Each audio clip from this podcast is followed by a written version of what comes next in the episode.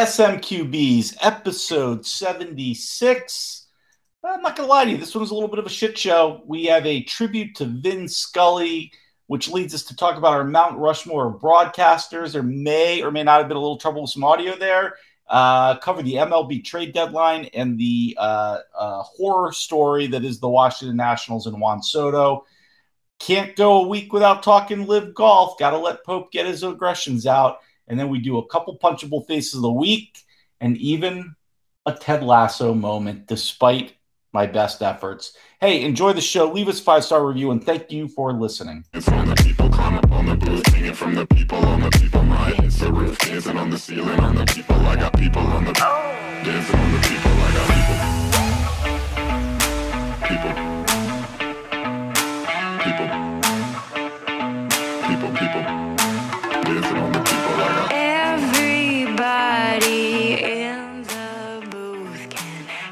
SMQB's episode 76. There is no joy in Mudville. I don't even know why we're going on, going forward with this podcast this week, but I'm told that we have to and that other people have interests beyond Juan Soto. So, Congrats, you got prospects. yeah, I guess we'll do it. So, let's just get right to 76 here. Uh, this is a little bit of a, a long shot.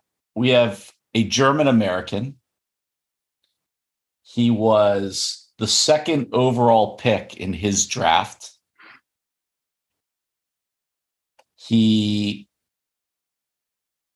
he played, he was a standout basketball, football, and baseball player at Emery High School from 1987 to 1990. But he was really known for his basketball prowess. He's he was on the NBA All Rookie Second Team in '94, NBA Blocks Leader in '97. He's the NCAA Blocks Leader, Second Team All WAC. He was a WAC Freshman of the Year in '91. He was a McDonald's All American co MVP. Well, you're not going to really. The German thing is a little bit of a of a red herring there. He had 2,119 blocks in his NBA career. And let me give you a little bit of a hint. His number matched the team he played for at the start of his career. Is it House. uh is is it Manute Bol?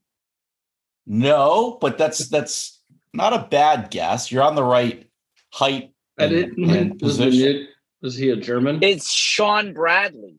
Shawn Bradley, 76 for the Oh, 76ers. My God. Listen, it was time to move away from NFL offensive linemen who nobody Right, knew. So I tried to change it up a little bit. Shawn Bradley. Shawn Bradley. I- Yeah. Terrible. What were some of the other 76 choices? There's got to be better than Shawn Bradley.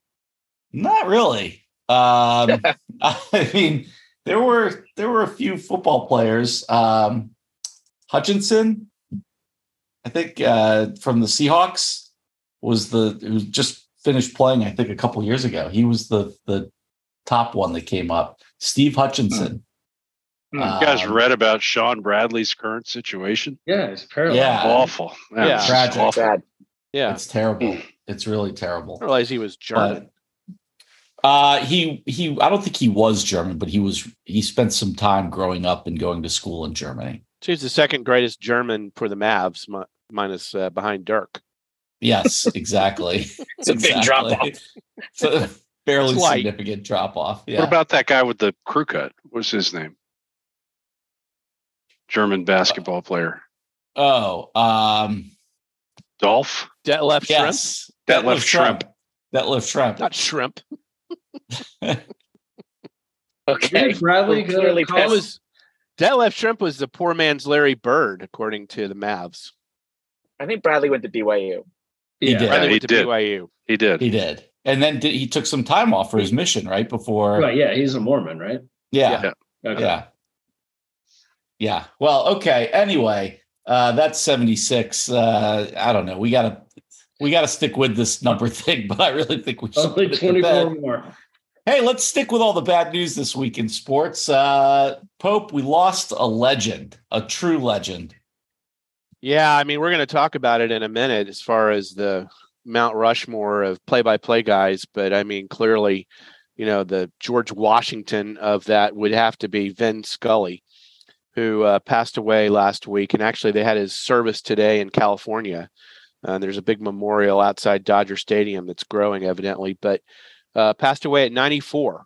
Um, did what he loved for 67 years, which probably will be unparalleled uh, as far as somebody doing a play by play, and especially for one team. Um, he started with the Brooklyn Dodgers in 1950. Uh, he was only 23 years old at the time. Uh, Red Barber, a great uh, broadcaster of the past, fa- spotted him and mentored him, put him in the slot as Brooklyn play by play guy. Uh, when the Dodgers moved to LA in 1957, then went along, uh, became an institution in Southern California calling Dodger games. Rooster, here's a little bit of uh, uh, trivia, maybe that uh, you might not even know. But in 1964, the Yankees tried to hire Vin Scully away from the Dodgers, Hmm. and he declined. As after uh, Mel Allen uh, had left, so uh, he could have been a great Yankee broadcaster as well, but stayed with the Dodgers. Um, we all know him for his many great calls. Uh, we were talking about it this week. Kirk Gibson's home run, 1988 World Series against the A's off Dennis Eckersley, which was something that you know nobody saw coming. Comes off the out out of the uh, uh, training room because he'd been hurt. Um, Vin's great call on that. Uh, he called the Hank Aaron home run uh, to break uh, Babe Ruth's record in 1974. But it was interesting because the reason he called is because the Dodgers were actually the team that uh, the, the Braves were playing when Hank broke his record, broke the record in 1974. Uh, ironically, uh, from my perspective, he uh, did did CBS NFL for eight or nine years, and the last call that he ever made was the game in San Francisco against the Cowboys, 1982. So then also called the catch uh, when Dwight Clark caught the ball from Joe Montana to break Dallas' uh, heart. That um, along along with he called the Masters for seven years with Pat Summerall, Ken Venturi, Ben Wright. Uh, he went over to NBC and he he was the baseball guy there for uh, eight or nine years with Joe Garagiola as his color guy. Um, and he that's when he called the uh, Kirk Gibson home run. So um, he is a true legend. Um, you don't when you when you have goats, you have to take your uh, your hat off and pour one out. And uh, I'd love to hear what you guys think, but you know, there's nobody like Vin Scully. There no nobody will be like Vin Scully. if you want to get a glimpse on the duration of this guy's greatness, this was a mind blowing local uh, story or local stat. Vin Scully called Richie Ashburn's first game and called Chase Utley's last game. I mean, when you think about the decades that span those baseball careers, and uh, Richie Ashburn was connected to both, uh, the, and that Vin Scully was connect, connected to both. Those guys- nuts. Those guys played for the Pirates, right? Nice, nice try. Don't be sour all week because Soto's gone. Local All week. All week. All, all your life. all You think decades. it's gonna be a week? Now, you know, I think the thing about uh, Scully to me was, you know, that great line in in Field of Dreams where uh, Terrence Mann, played by James Earl Jones, says, you know, the, through all the the decades, the constant has been baseball. I really think you could you could take baseball out and put Vin Scully in there and say the constant has been Vin Scully. I mean, when you think about, he started calling games two years uh, after Jackie Robinson broke the color barrier, and of course, we all know that that Robinson broke the color barrier, but certainly the the abuse and and the uh, the difficult times didn't end just when he played his first game. So Scully was around in that time period, and you know he's I think he served in the military if I if I'm not mistaken, and then also moved with the Dodgers out to L.A. and then like all these things happen, and he still had a 50 year career ahead of him after like he'd done he'd done stuff that would have made anybody a full career and a, and a full life, and he had 50 years more. Um, so, I mean, he really was sort of the soundtrack to baseball. I think. Um, Oh, go ahead. Sorry. no, no, no. Go ahead. I thought you were finished. I think he was so much more though than just a constant. The guy, to me, he is Mount Olympus all by himself. He was a poet um, compared to everybody else. I mean, the he had this beautiful um, combination of he was very well educated. He went to Fordham, but he also had this gift of being a storyteller. Um, he he attributed it to being Irish, I guess, but he, he, the stuff that would come out of his mouth contemporaneously with the live action was was so eloquent that uh, even the great sports writers during his time, like you know a guy like Shirley Povich for the Post or Mike Lupica or Dick Schaap, they would have had to have taken an hour or two to come up with something that eloquent, and it would just flow right out of Vin Scully's mouth I mean, the man, authentic. The man was more than a play-by-play guy. He was he was entertaining. He was melodic.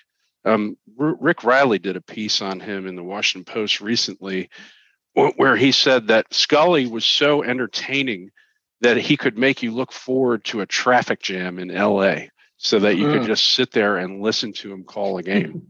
and he said when he's driving home, if he saw a person sitting there in their driveway with the car running, he just assumed that Vin was telling a good story and the person couldn't bear to turn off the car and go in the house until the story was over. I mean, that's just how magnificent he was. There are some really great play by play people that we're probably going to talk about, um, but they're a level below Vin Scully, in my opinion. None of them were as eloquent and quick on their feet they were they were some good guys they were some entertaining people they were good at calling games but vin scully was like roger angell level storytelling in my opinion the the real cool thing is when you're looking back on all these games that he called, he always seemed to be connected to these magical moments. Mhm. Like, I don't know, did you mention Don Larsen's perfect game Pope? No, It, the, add it to the list. It was like Yeah. you just go through all of these. Like, it, happened to be that Hank Aaron broke Babe's record when the Dodgers just happened Right. to be playing the Braves. Right. You know, it's Yeah. like he was just there, and he was the per- to Rooster's point. He was the perfect person to be calling those moments. Yep. And I think that yeah, no, his call on that was historic. Yeah. Just. A, I think one of the reasons he's truly the last of a dying breed and the best of them all is because he did grow up in a day of radio and there had to be, you know, detailed description provided to the listener. Yep. And so the thing with Vin Scully is he takes you into the game and makes you part of it. These days, while we have some pretty good modern day announcers, they know that whether you're streaming, watching, whatever, you can almost always watch the game, and it's it's less of bringing you into the game and making you part of it. That was the magical gift that he had. he you know he did best when he didn't have a broadcast partner and he would just have a dialogue with the fans who were listening to him there are a lot of people who couldn't pull that off they need the color person to carry a little bit of the load he was better without the color person Well, true, a true legend, uh, legend lost. They just, you know, they they broke the mold, as they say, right? But I mean, and he did it Uh, till he was 88. Yeah. yeah, Easy. yeah. Crazy. Uh, but there are some other good ones out there, right? It, it started making you think a little bit about who some of your favorites were. Who who, who do you guys have on your uh, on your Mount Rushmore of broadcasters? Uh, there are a lot man i wrote down 15 people i had to narrow it down to four Don't say them all because those are going to be ours too. yeah, no, Yeah. no, no. I had to narrow it Pick down to four Wait, is this for baseball only or for all sports? for play by play. Yeah. Play by play, yeah. Well, you want me to tell you who I have as my top four? Sure, go Yeah. ahead. Throw a couple out there. Number one, Howard Cosell. oh God, guy Great. was a revolutionary, groundbreaking play-by-play man who didn't just talk about the sport that you were watching. Um, I would put I, I, people. I'm only putting Jack Buck as two because everyone says Jack Buck is his, is number two. I didn't spend a lot of time listening to him, and I thought he was boring. Um, but Jack Jack Buck Buck Pat There's no Summerall Buck. Pat This is- Summerall. Anyone disagree with Pat Summerall as one of the No. greatest play-by-play No. men ever? And I Keith to Do not disagree. Keith like Jackson. I'd put Keith Jackson at number four. Oh, Whoa, Nelly. Nelly. Whoa, Nelly. It's hard to leave out some others. Uh, I didn't. I never really liked Al Michaels. I'm sure someone will put him up there. Uh, Joe Garagiola might belong up there. He was great. Rooster, four. Phil Rizzuto, if you're a local guy. Jola was a Just Just so color you guy. know, Rooster's named all my guys. So Yeah. All right. I Let's see the list. From the Let's see the zone. list there. Milk. Let's see the list. I had Keith Jackson, Oh, Al yeah. Michaels. I paired Madden with Summerall. I think yeah, that was good that was stuff. Yeah, yeah. that was good Yeah. stuff. Oh, and in my research on Scully, so Summerall and Scully actually competed for the number one position at CBS before Summerall took it. They brought Madden in, and actually Summerall had a uh, a, a test with Madden, and and uh, Scully had a test with Madden, and they just decided Summerall Madden made better, um, you know, chemistry than than Scully and Madden. Isn't that You know, interesting? Pope, you you probably remember this, and Toby too. But Summerall was also a top uh, play-by-play man with another sidekick named Tom Brookshier. oh yeah, of Rookie. course. They were Brookie Rookie. was awesome, Ricky was great. Former Eagle. Wait, so Milk, did you finish? They Did call they finish called quite a few Cowboy Redskins games. Milk, Go ahead. Go ahead, Milk. that's it. Those are my guys. You guys haven't mentioned Bob Costas. Yeah. Uh, Really? I don't. What is the what is the hate of Bob Costas? What? He's I, I never understood this. I don't either. I always feel like Bob Costas talks to impress himself with the sound of his own voice. That's Joe Buck. I don't know. All right, you guys, how could you So much hate. how could you how can you leave out Jim Nantz? The guy I Uh, the Uh, guy is silky smooth and can call anything. He's Yeah. not Football, authentic. baseball, golf. Oh, Yeah. He's crazy. not authentic. he's a robot. Oh my God! He He is did- not a robot. No, He's no, Did no. you got- see him when Nick Faldo was bawling his eyes Oh, out? He's, and he's like, "Come on, Nick." I let's go. like Move- Nantz. Move it I along. like Nantz and, and golf. Nantz, is great. and Nantz how always has something to say about the winner. You know, it's canned. It's that's totally opposite of off code oh, of I love Nantz I love- Nantz just love signed a contract to join LIV. No, no, Liv would never take it. Perfect for the. He's perfect for the boring. No, I'm people. telling you, How- Faldo's coming over after he divorces his fourth wife. How did you guys leave out? How did you? You're not serious sports listeners if you left out Marv Albert. Yes. How can you leave out Yes! Marv Oh, Albert? yes. I was going to say Marv with too. authority. Marvelous. With authority. Yes. Well, or how about Kevin The toe Green on sucker. hand? There, wa- there was a biting Or Mike incident with Green Marv. yeah, what are we judging this on? There's, there's a, I'm throwing character in, And let me tell you something. yeah. If- If you're judging Yeah. somebody who wants you to get so excited that you'll wake up and maybe have a heart attack on every single play, if you're not including Mike Emrick in hockey, who thinks Alright. every single play is a goal, Yeah. I- I- Emrick is amazing. I All mean, right. if, Yeah. We're going to get down to talking Bob baseball- Uecker pretty soon. no, we're we're missing we're missing the the great the great one, Harry Caray. How can you leave him Ah, Oh, yeah. off? If you're talking baseball, Too schmaltzy. Cubs, He's, so, he's Cardinals. too specific to one team. Yeah. Uh, Oh, he did the Yeah, Cubs then and the go Harry Cardinals. Callis. All right. How about uh, Jim McKay? Anyone have Jim McKay Yep. on their list? No, he's a little. Dick Enberg. Pretty sure Milk I doesn't know who Jim a McKay great is. one. Who is Dick Jim Enberg's McKay? Wait, but wait, I, I you know, I knew I knew he didn't know who he was. I like. somebody, I, I Wide love Dick Enberg Sports, for Wimbledon, by the way. somebody was his bagging take. on Jack Buck, and you know we've heard the the Gibson home run, but do you know? Have you do you remember the call from Jack Buck on the Gibson home run? Let's No. take a listen. Uh,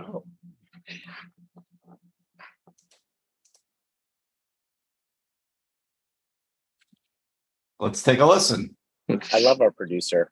He's the best. And we're spinning He needs a We're raise. spinning. This might be because you have 800 things open up there. Holy shit. Well, how do you think How many this stuff windows do you happens? have open? You I have think like we should Okay. pay our producer 76 cents. Holy. Oh my God. We're gonna I'm try. Let's try that again. I'm predicting he hits the home run. He's literally, that's like my wife. You literally There we have go. 75 open. That sounds a lot Did we- about like Jack Buck. Did we Oh, mention come Bud on Collins? already. Did we mention Bud Collins in tennis yet? That he's a color guy. Dick Button. That's okay. Oh my god. You're just doing broadcasts. Uh, I thought we were doing play-by-play. all right. Yeah. Here we go. I got All it right. for you. But uh, Maybe I will. Maybe YouTube just doesn't want to load it. I I think that uh, Jack Buck's call was probably great, and maybe our listeners will listen to that in the the bonus. Right. Show Go, that we give go do you remember Jack, Buck. Buck's call on uh, McGwire's home run to break the record? You know, No, not- not "And specifically." on Planet Maris. It was awful. it was awful. You know who? You know who I liked as a baseball play-by-play guy was Tim McCarver. Yeah, he was good. Was great. Yeah. McCarver was good. I like McCarver. What happened to him? Is he? McCarver He got came he out got he retired. He got cranky and retired. Yeah, yeah. McCarver came out to the Phillies celebration of all their alumni and that World Series from 1980. He does not look well. He is very, very long Oh, in the tooth. Probably 80. No, he's beyond I that. always Probably more. enjoyed when uh, who threw the uh, champagne on him? Was that Deion? Yeah, Deion. Yeah. He was yeah, yeah, that pissed. was awesome. Where McCarver? Yeah, where's McCarver? Where's McCarver? All right, here we go. Here we go. Let's see if this works. Let's try one more Mhm. time here. All right. No, it's not going to work. I think it's YouTube. Doesn't want to play it. Well, you can insert it. Might be. I can. So on our, YouTube. in our next episode, we're going to talk about YouTube's lawsuit against Zoom and uh, how that's playing out. Are you, are you using milk? Are you using milk service Yeah. today, Toby? Well, no. If you if you would just close seventy of the hundred things open, you would probably have more power. Do you know these are these are all for this show? Oh my. So My goodness. yeah, Really, War- Some Wardle? serious power. Wardle? Um, I see Wardle. I think you. Uh, See Wordle. Are you sure that about was- that? that one's not. Does that say so- Bank of America? So you uh, you guys Commander, left Raftery. commanders.com? What? I had Raftery on the on the list too. Oh, really? That's interesting. Oh, onions. You did? Yeah, Oh my god! I think he's the most fun to listen to. Well, are we going to go Dickie V then? I mean, how far are we Um, going? yeah. Well, I mean, if you're gonna put Marv Albert on, why don't you put Dickie V on? baby. He's got Why the would- rock. Why wouldn't you put uh put him on if you're putting Marv Awesome with a on? capital A. We could just do an entire pod of us imitating the great announcers. I can't believe this diaper dandy, baby. All right. Anybody have anybody else they want to put on? That's a big round mu- Mount Rushmore. Thanks a lot, Rooster. Yeah. I think we covered everyone. 15 and counting. Yeah. Well, who did you have, um, Bison? You had you had uh, I had Raftery. Uh, I don't know. I mean, I had pretty much all the same ones you guys had. Uh, I don't think you missed anybody. Maybe Verne Lundquist, who's Oh, kind of right. just our Yeah, own yeah, legend. he was I mean, good. yeah. Uh, yeah, he was sort of a, a classic. His call on Um, 16 when Tiger made that incredible chip at the Masters. Yes. Have Yeah, right. ever in your life seen anything like that? What he called 1986 Jack's charge on the back nine. Oh, he's he's got just about Yes, all the Masters sir. calls, right? I mean, doesn't he have all the good Masters calls? So that was the only one I thought I thought you guys missed. Anybody else you That's want to throw on there? We'll do that again when next Yeah. time somebody dies. Right. Okay. well, speaking of someone dying, uh, why don't we talk about the trade deadline, uh, MLB trade deadline? Oh boy. Why don't Why don't you start us off? Yeah. Yeah. Well, how how I was mean, your week? How are you feeling? yeah. You Um, okay? I mean, it's a good thing my windows don't open. I'm on the eighth floor, and th- thankfully they don't they don't open. That's a good thing. Um, yeah, I mean, listen, the Nats traded away Ted Williams at age 23, so that that's uh, that happened. Um, no, I think I think the trade deadline was exciting, but the Soto trade is uh, historic, um, and it really. I mean, I know you guys give me grief over. I keep trying to tell you how good a hitter Soto is, and none of you want to believe it, but he is really in a league of his own, particularly at age 23. He's the best hitter in baseball. He'll be the best hitter that anybody on this pod ever sees uh, play baseball. Um, and they they traded him. Uh, and you know, I guess I guess I understand the logic, sort of. I mean, the idea is that they offered him $440 million. Boras and Soto didn't even uh, respond. They didn't even give a, a response to it. Um, and so, what what do you do? I mean, what do you do at that point? It doesn't seem like there's any interest in in signing and staying with the team. So they decided that with two and a half years left on his contract, they would cash out and get as much as they could. And it and you know, with that much time left, it gives the team that picks him up ample time with him. He's not going to sign a, a long term deal with the Padres until he tests free agency. I just don't see uh, Boras letting him do that. Which So- begs the question: Did the was it a good deal for the Padres giving up all those prospects if they're going to keep him for two years? Well, I mean, who knows? I mean, look, whenever you trade a superstar for prospects, I think you lose, right? If you're if you're giving up the superstar, um, the prospects, it looks like a, it's a historic haul for prospects, um, and it you know it it instantly changes the Nats uh, farm system from one of the worst to a top ten uh, system, probably. But what does that mean? You know, if if two out of the six become everyday big leaguers, is isn't that what you can probably expect? And is that fair? No, it's not. Now, interestingly, the Padres could turn around and trade Soto next year, right? Or or the year after that. They could trade him if they don't think they can sign him.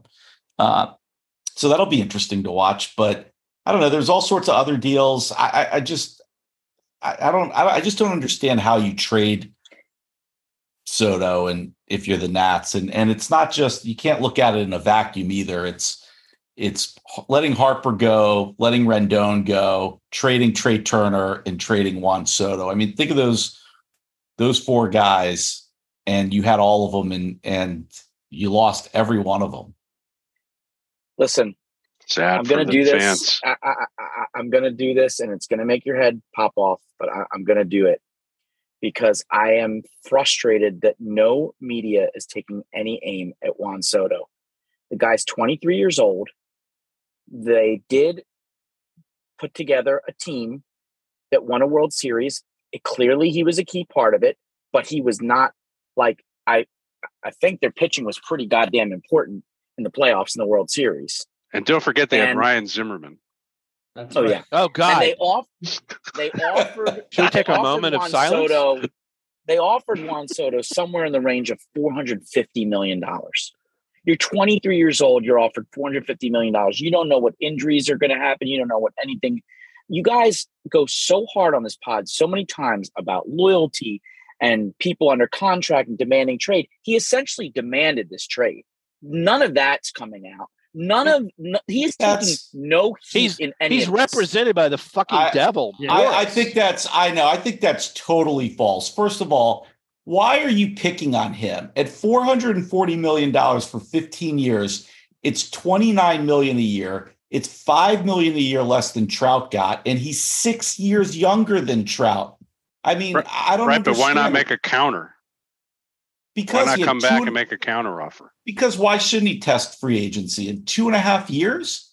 I mean, Well, why? then stop stop riding KD, stop riding Harden, stop riding these guys for no loyalty because Soto doesn't have loyalty. He doesn't. And you should be pissed at him. You should be pissed at him. No, I'm I'm pissed at Boras. I'm pissed at Boras. Soto's 23. He's a kid. They're just He's putting kid. it in He's- they're in his ear. Yeah, they're doing what is you know, they're Yeah. doing he's doing what his agent's telling him to do. But what, like, I don't know about that. Chase, who? I mean, are there any other good players on the Nationals right now? And No. was your That's farm, the problem. your farm system any good? Like where? If I'm the like, I don't know if the Nats made a bad trade here. I kind of somewhat agree with it because where are you going to go, man? You're going to pay him 450 million dollars. Let's say he had agreed to stay, and you're paying him that type of money.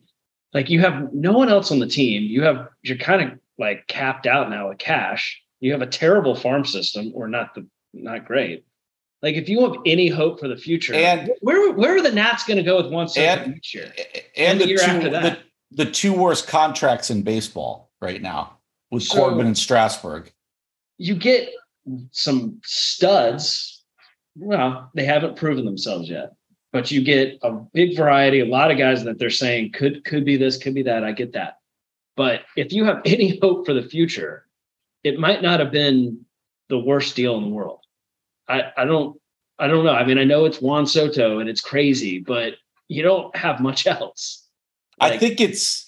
I, I hear what you're saying, but that and that's why I said you, it's hard to look at it in a vacuum, right? I mean, you've got all these good players who they Well, let that's a good go, and that's and you know Trea Turner is probably you know one of the top two shortstops in baseball, and they had a year and a half left on his contract and let him go. Um, so you know whatever it's it's I mean you know you don't get to see a guy like that play all the time. I lived in Atlanta for a while. I would go go to games and I would see Maddux, Glavine, and Smoltz pitch, and every time you're like, I'm getting to watch something special here. And, and Soto was that kind of player, just like watching Scherzer pitch for the last couple of years in DC. The last seven years was so. You know that's gone, and and uh, I got I might have some more to say on the Lerners later, but there were other trades. There were Uh, yeah, I want to ask you about. I want to ask you guys about another trade. I want to ask someone to explain to me, and don't just tell me a couple bad outings. I want someone to explain to me a first place team, the Milwaukee Brewers, with the best closer in baseball, pretty much, notwithstanding a few bad outings, trading him while you're in first place to the Padres, who you could potentially face in the playoffs. I, I cannot understand that trade. I need someone to explain to me because the Brewers are now going to fall behind St. Louis, and that was fucked up. What did they get for for Hader or whatever, whoever? he- What was that I guy's think name? yeah. Prospect. they got no, no, no. They got they got Matt Bush, Taylor Rogers, Dinelson Lamet, Trevor Rosenthal, Robert Gasser, Esteury Ruiz, and Cash. But do you know what Hader's ERA was? It was like well over High. four. Yeah, it was like four point two nine or something. Yeah, and since since June seventh, it's eight point eight two. Yikes! Yeah, it wasn't a couple of bad outings. It was a bad season. Is he going to be the number one closer for the Padres now? I don't know. I think so. I think so. I guess he didn't get a chance against the Dodgers this weekend. yeah, right. I, don't- I don't know. I don't understand that house, and and and I also don't understand the O's trading away their closer, Man, and I or mean, they're Mancini. O's. Why'd they get rid of The hell? Mancini?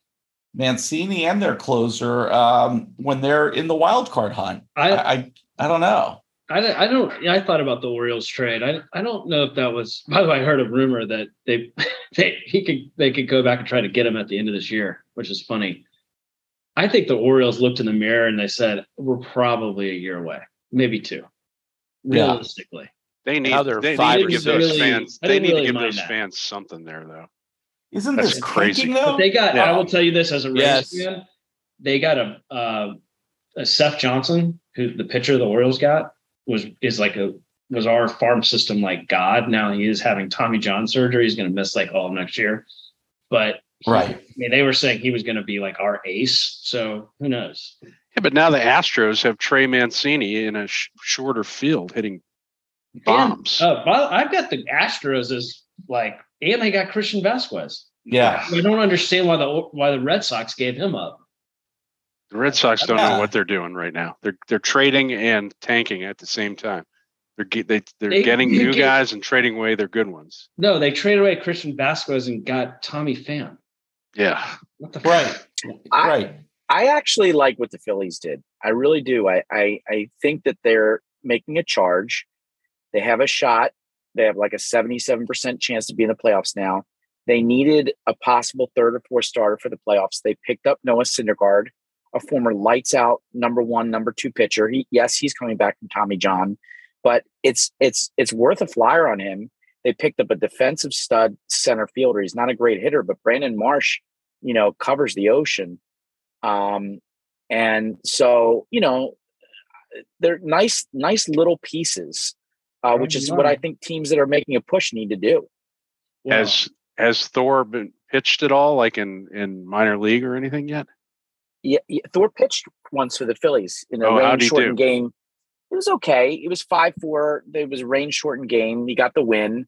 Um, he gave up four runs. He wasn't terrible. He wasn't great. He he looks like he can pitch still in the majors. Yeah, good, good. I think the, at the catcher you gave up, you might regret down the road. Logan Hoppy. We'll see. But I, you know, again, prospects. It's such a crapshoot. Yeah, that's true. I, It is. to the to your point, House teams that made moves trying to take that extra step. I really loved what Seattle did. Yes, Getting you got the best you know, pitcher. and they had to give up three prospects. But like, so what? Like, that's a let's try to win now. After how many years has it been? Twenty, something like that. Yeah, I thought that was a great. that was a good move. I had hoped the Yankees would get him instead of Frankie Montas, but Yeah. uh, I mean, if But- the season ends today, Seattle's a wild card. Yeah. absolutely. They're right. there. Shocking. But see that Nobody see, to, thought they'd do this this year.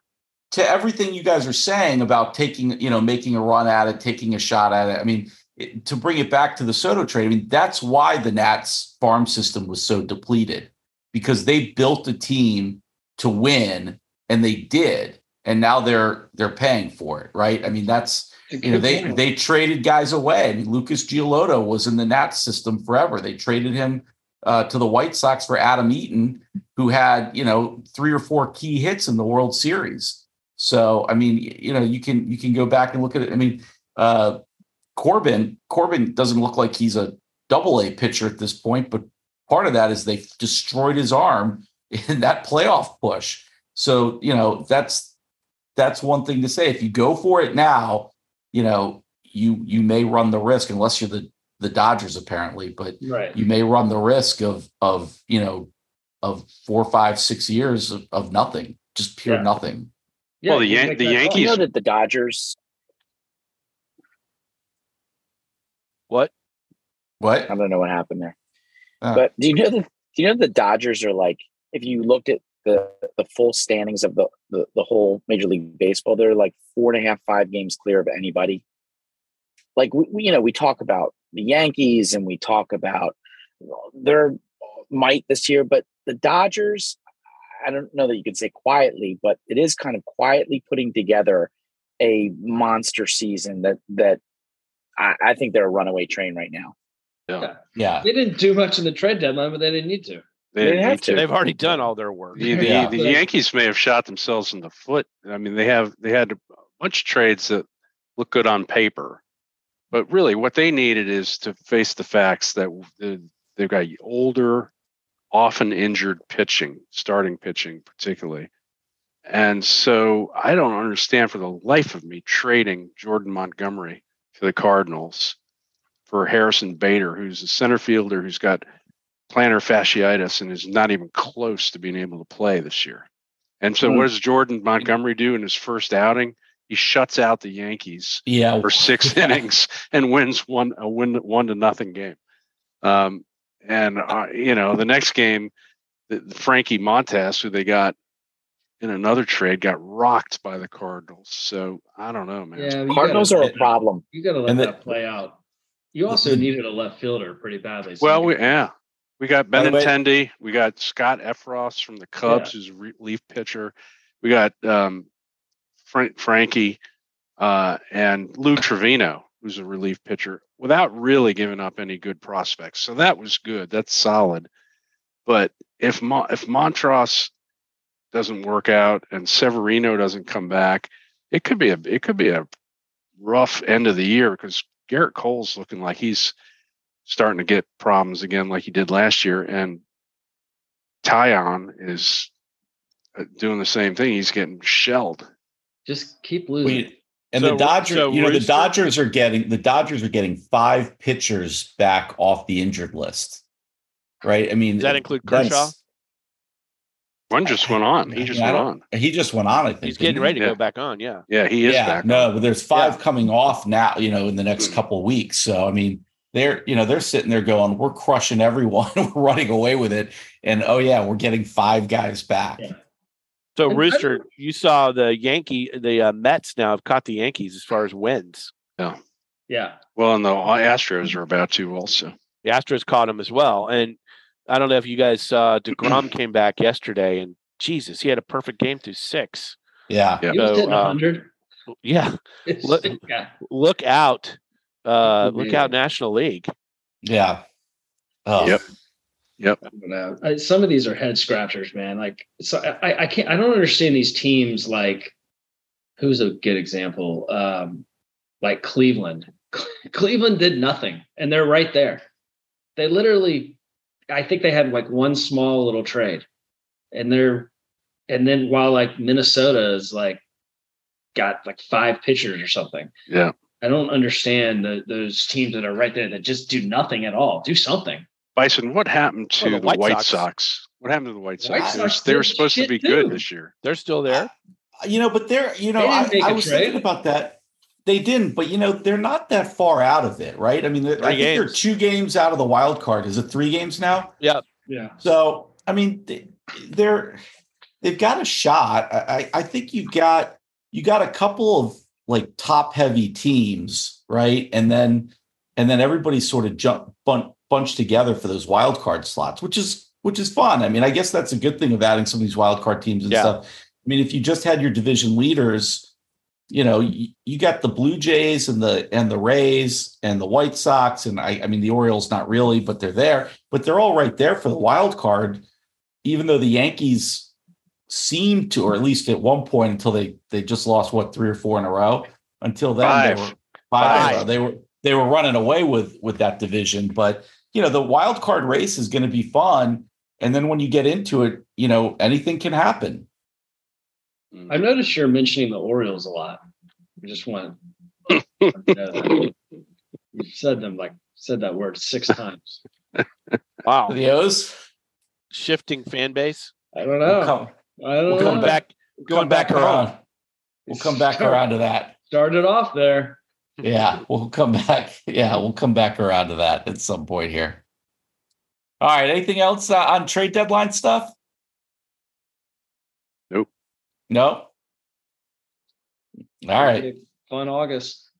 Well, listen, uh, it wouldn't be an SMQB's episode if we didn't give uh, Pope a chance to to bag on the LIV tour. So, Pope, what do you? All right. Well, I'm, I'm actually us? deferring to House on this one. I'm going to let. Oh, him okay. All right. Uh, Is house strike, House there? Strike, strike up the yeah, strike up the accordion music and all the clown car because the, the, this what's going on right now with the stuff between LIV and PGA is getting out of control. It it is getting out of control. So, are you okay, Pope? I'm laughing at you. You're frozen. The picture You're froze. frozen. It was a- it was a funny. with your nostrils flared like like Don't Pope's worry, must I'm- have been like Pope's must have been flaring when he listened to us talk about Yep. the LIV tour two weeks Damn ago. right. You're back on. Don't, don't worry, fans. We're not up on YouTube yet, so you know, Yeah. nostrils. But uh, there, as you all have probably heard, to our listeners, You're Toby. You're you're you're. eleven. it- We can't understand a word you're saying right now. Crickets in and Cricket out. Yeah, yeah, yeah. Crickets again. So so so the it seems like the uh, it's not even fun to joke around about LIV anymore after this lawsuit that these people filed. I mean, three, gone.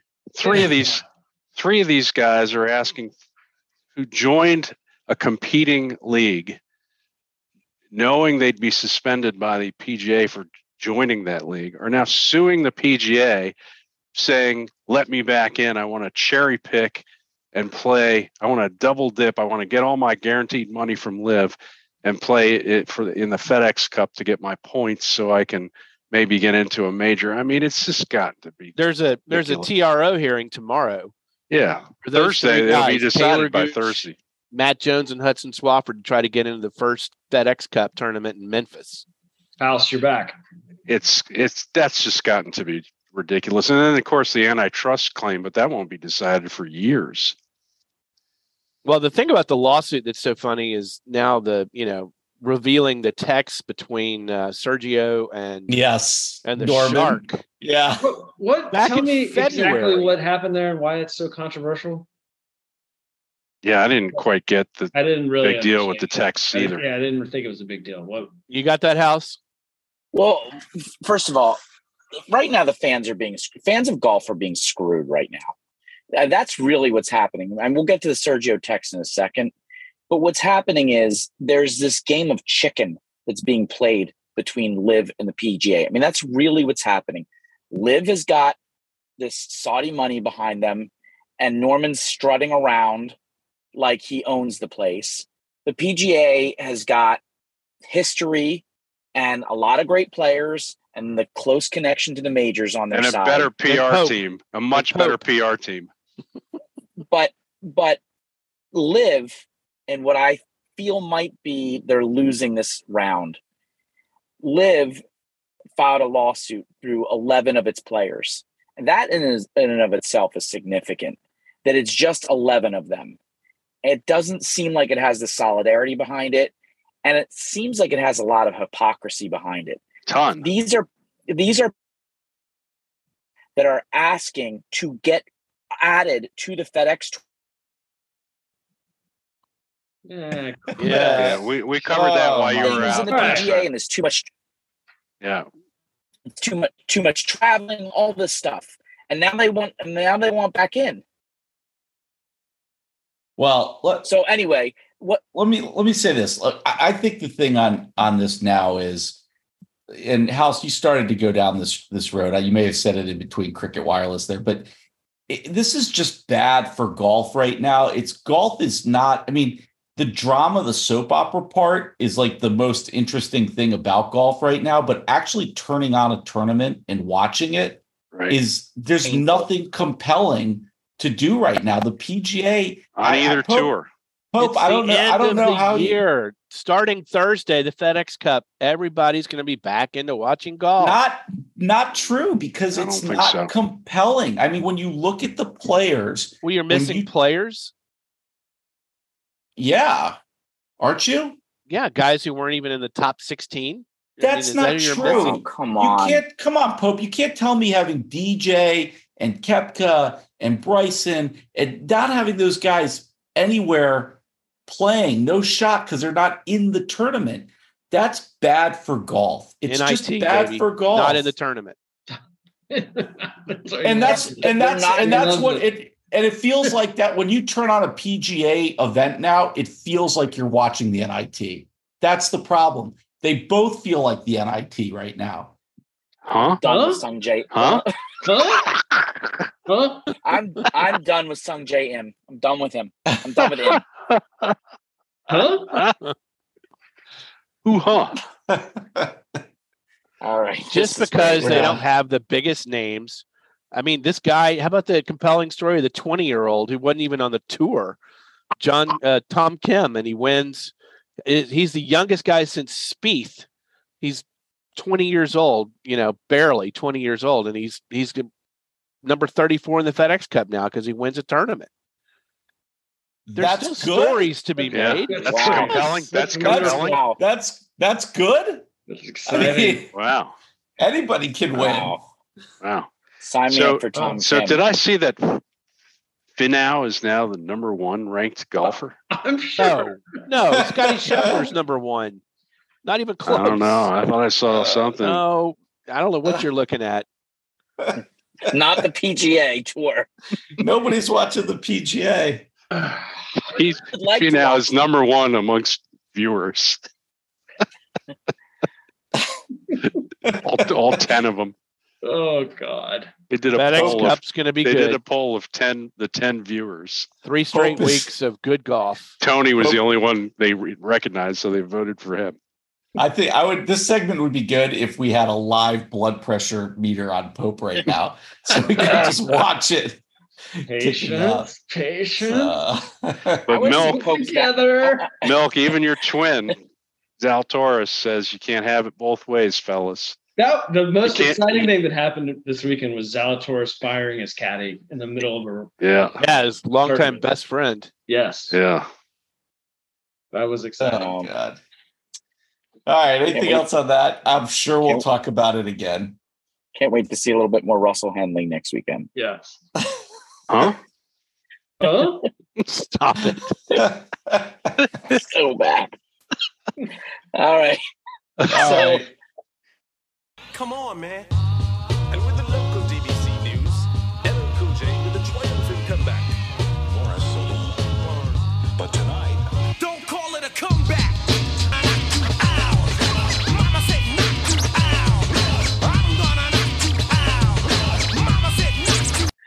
Knock Who has a punchable face of the week? I'm gonna punch Rooster.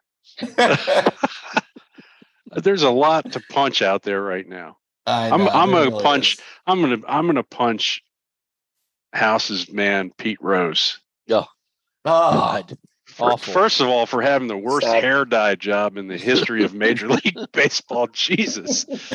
But secondly, I mean, like I felt sorry for this guy. He got kicked out of baseball for gambling.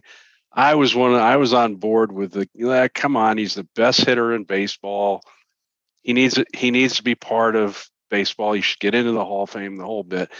Finally, he gets invited to the Phillies celebration of their 1980 World Series, and you know he he apparently when when they were thinking about putting him on the wall of fame there in Philadelphia, out comes a story back in 2017 uh, of him when he was in his 30s screwing this 15 year old, I think 14. 14, 15 year old. He says she was 16. He s- that's his defense. He says, "Yeah, I was having sex with her. 16? I was traveling around having. I was traveling around having sex with her, but I thought she was 16 and that was the age Which is of legal. consent Uh, in It was Ohio legal at in the time. Ohio at the So, time. You know, that might be kosher if the the boy is 16 or 17, but when it's a 35 year old professional athlete, that's disgusting. This It is is not disgusting. okay. This Okay, is not so- okay. So Not- some some woman reporter at the uh, at the event on Sunday in Philadelphia says asks him about this story about the sexual relationship he had with this teenager in the 70s and fucking Pete Rose's dumbass response was hey it was 15 55 years ago babe Ugh. calls the reporter babe says who cares what happened 50 years ago Ugh. i mean what a dope he's just Mm. you know what the f- I- I've just concluded he he's a cheesy piece of shit yeah. and he, and that's never going to change and I'm going to stop feeling sorry because he's getting what he deserves and Yeah. he gets he should get a punch in his old face. I, I'm fine to punch Pete Rose in the face, but he should still be in the Hall of Fame. He's a he's an Ah. 80 year old he's an 80 year old dirtbag who is unapologetic, and you know Yeah. he's still the greatest hitter in baseball history. He's got So a lot of bitterness. Yeah. until so, until Soto. man. Mhm. well, he's not going to beat him in hits. He's not going to be the hit king, Soto. No, he's not because everyone's afraid to pitch to him. Somebody needs to punch Kevin Durant.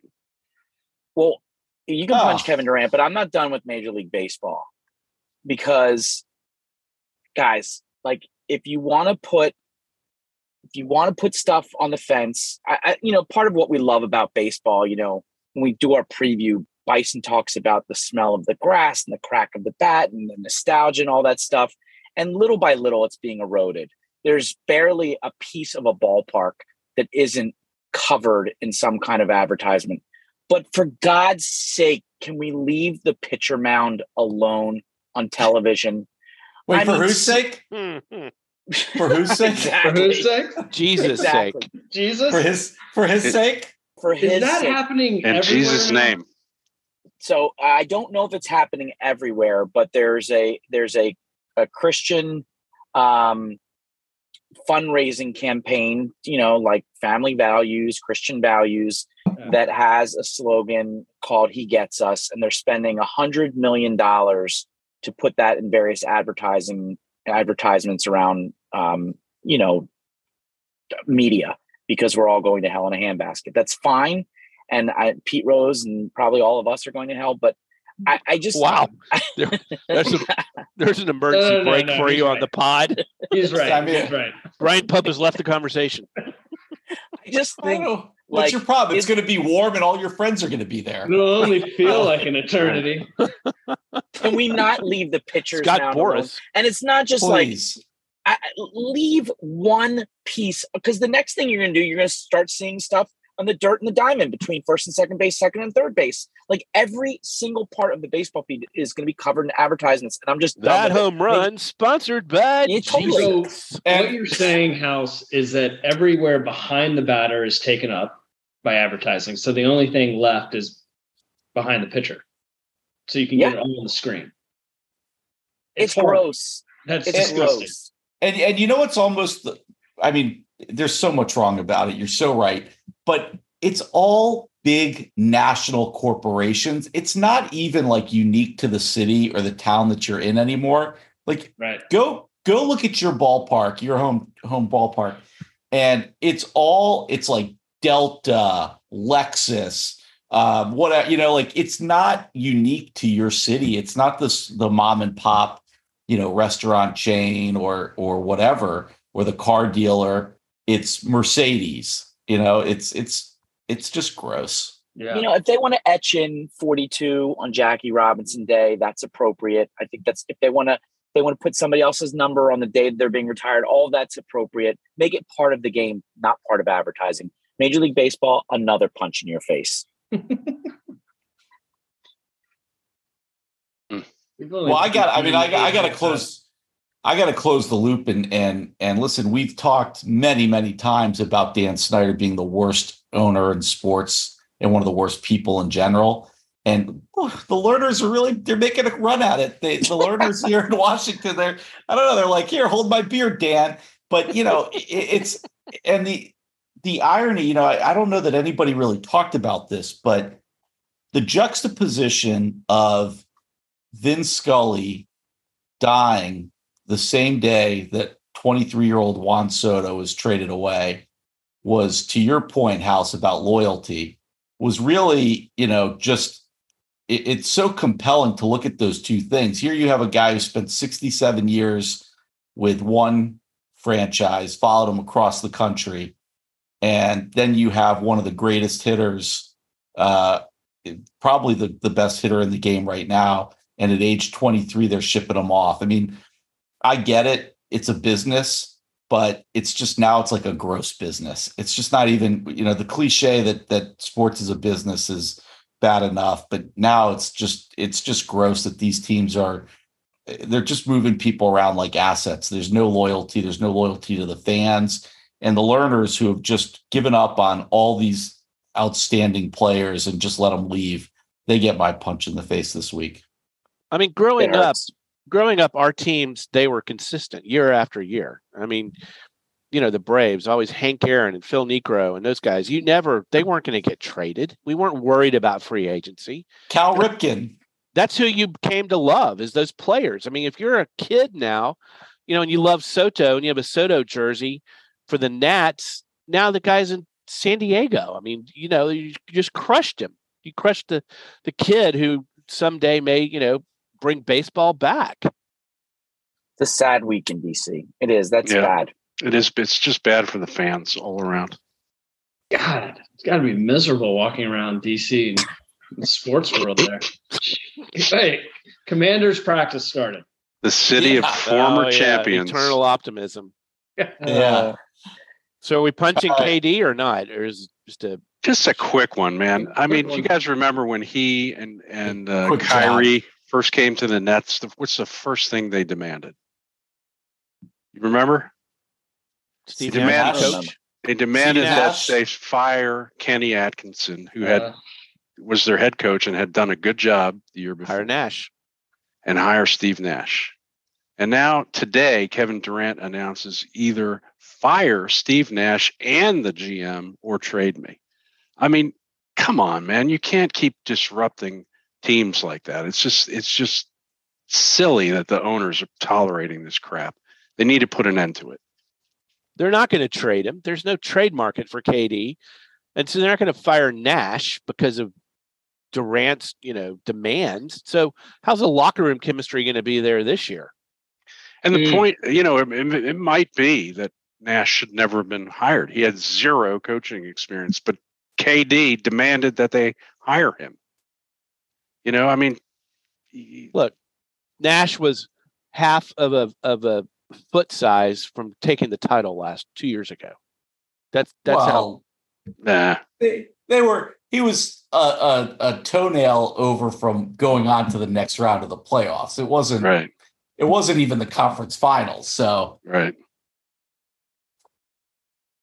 I don't know. Listen, all this, all this. my stuff, Nets were going to win the NBA that year. Uh, yeah, maybe this is all about player empowerment, and maybe this is a, the next pod, next topic is is have we have we crossed the line now in this player empowerment movement where uh, it's out of control? Uh, you know, I, I don't I don't want to punch him because we might get him. So I'm just gonna leave him alone. Can you Uh, who, gotta who are you going to give up for KD? can you guys see? Wow, Can you guys see my What the hell is coaster? that? Did you- Honus, did you Honus buy the Wagner? Honus Did you buy Is that? that an original? Is that I- Honus uh, Wagner? This is a Grabbing it. Are you the owner? Of the I'm the Honus I'm the Wagner own Company? I am the new proud owner of, of a Honus Wagner. Oh my beer- God, you beer are having a good year. You're having a great year. Seven point two five million for a baseball card. Can you That's believe a that? Yeah. man. And that's a beer coaster? Yeah. There is no chance my no chance my skin sees the tattoo of a hundredth episode. Yeah, zeroed out. No chance. Listen, a um, fucking beer coaster. do I, I I made a motion where did you even before Get that. before we started recording. I made a motion that we cancel the Ted Lasso segment because there's nothing good in sports anymore. Ty Does Cobb, anybody- Ty I- I Cobb, was- everyone. Hello. Oh God, this is this this I- listen. episode might this might be an archive episode. It never gets released. Straight to Netflix. Guys, in 20 years when they re-release this episode as they Yes. hidden episode 76, it's Right, gonna make yes. so, so much money. It's gonna like make a- us Honus Wagner money. It's like a B side of an of an old album. Listen, I want to give a lasso. Barbecue sauce.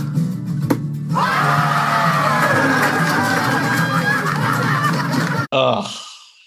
Okay, I, we, there still are good things happening in sports. it's not. and there were good things happening in Canton this weekend.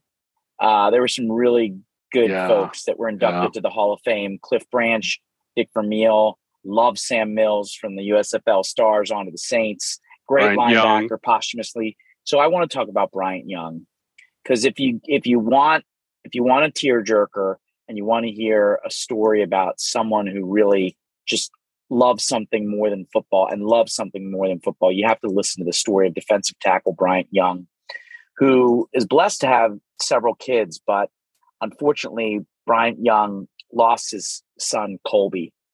And um, the story that he tells about Colby um, getting diagnosed with a brain tumor, you know, I don't think many people knew about this stuff in Bryant Young's life, and a lot of it came out during it. And just the love that he has as a parent for his son and the purpose that he's found in life um, and the purpose that he found in life earlier that was more than football it's it's great when um not never great when tragedy happens but it is good when tragedy turns some of these uh, guys into really seeing that it's it's a lot bigger than than you know knocking heads on a football field and uh, you know all that class the class of 22 uh, the nfl hall of fame deserves a lasso but especially bryant young and what he's been through and what he's turned it around to make his life an incredible purpose my lasso goes to bryant young this week Good one. Yeah, that was a tearjerker. Hey, did you see? Uh, remember your report last week about uh, Premier League? Did you see uh, Man City? The, their new guy scored twice. Oh yeah. Ho- Is it Haaland? yeah Mhm. He's- a he's a machine. My God, a he's, like a. Nordic beast. he is A Nordic beast. He looks like Seems- a Viking. He's he's like a foot taller than everyone else on the pitch and faster. Well, let's talk more soccer. That'll make the week better. Anybody have anything else this week, guys? All right, let's bury this fucking episode. You guys have a good week. Have a good week. Tune in Thursday for the FedEx Yeah. Cup. FedEx Oh, Cup yeah. right around the corner. Awesome. See you for Bye-bye. FedEx.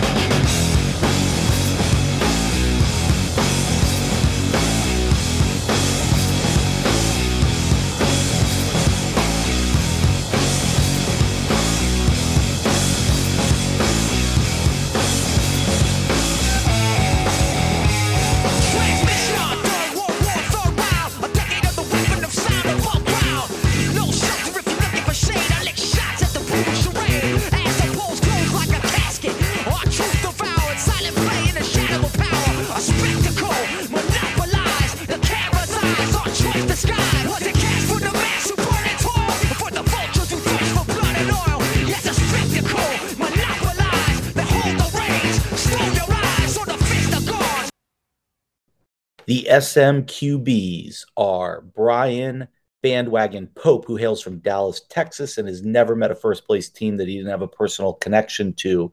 Michael Rooster Phelan, hailing from Richmond, and who roots for teams from New York, or is it Boston? I can't remember which it was. One or the other. Also, Patrick Milk Michler from Tampa Bay, and he is still massively in love with Tom Brady and will never get over his man crush on the GOAT. Toby House Milrod, a long suffering sports fan hailing from Philadelphia, whose Eagles team, mm, they're still looking for another quarterback. And I am Chris Bison Nace, hailing from Washington, District of Champions. Thanks for listening.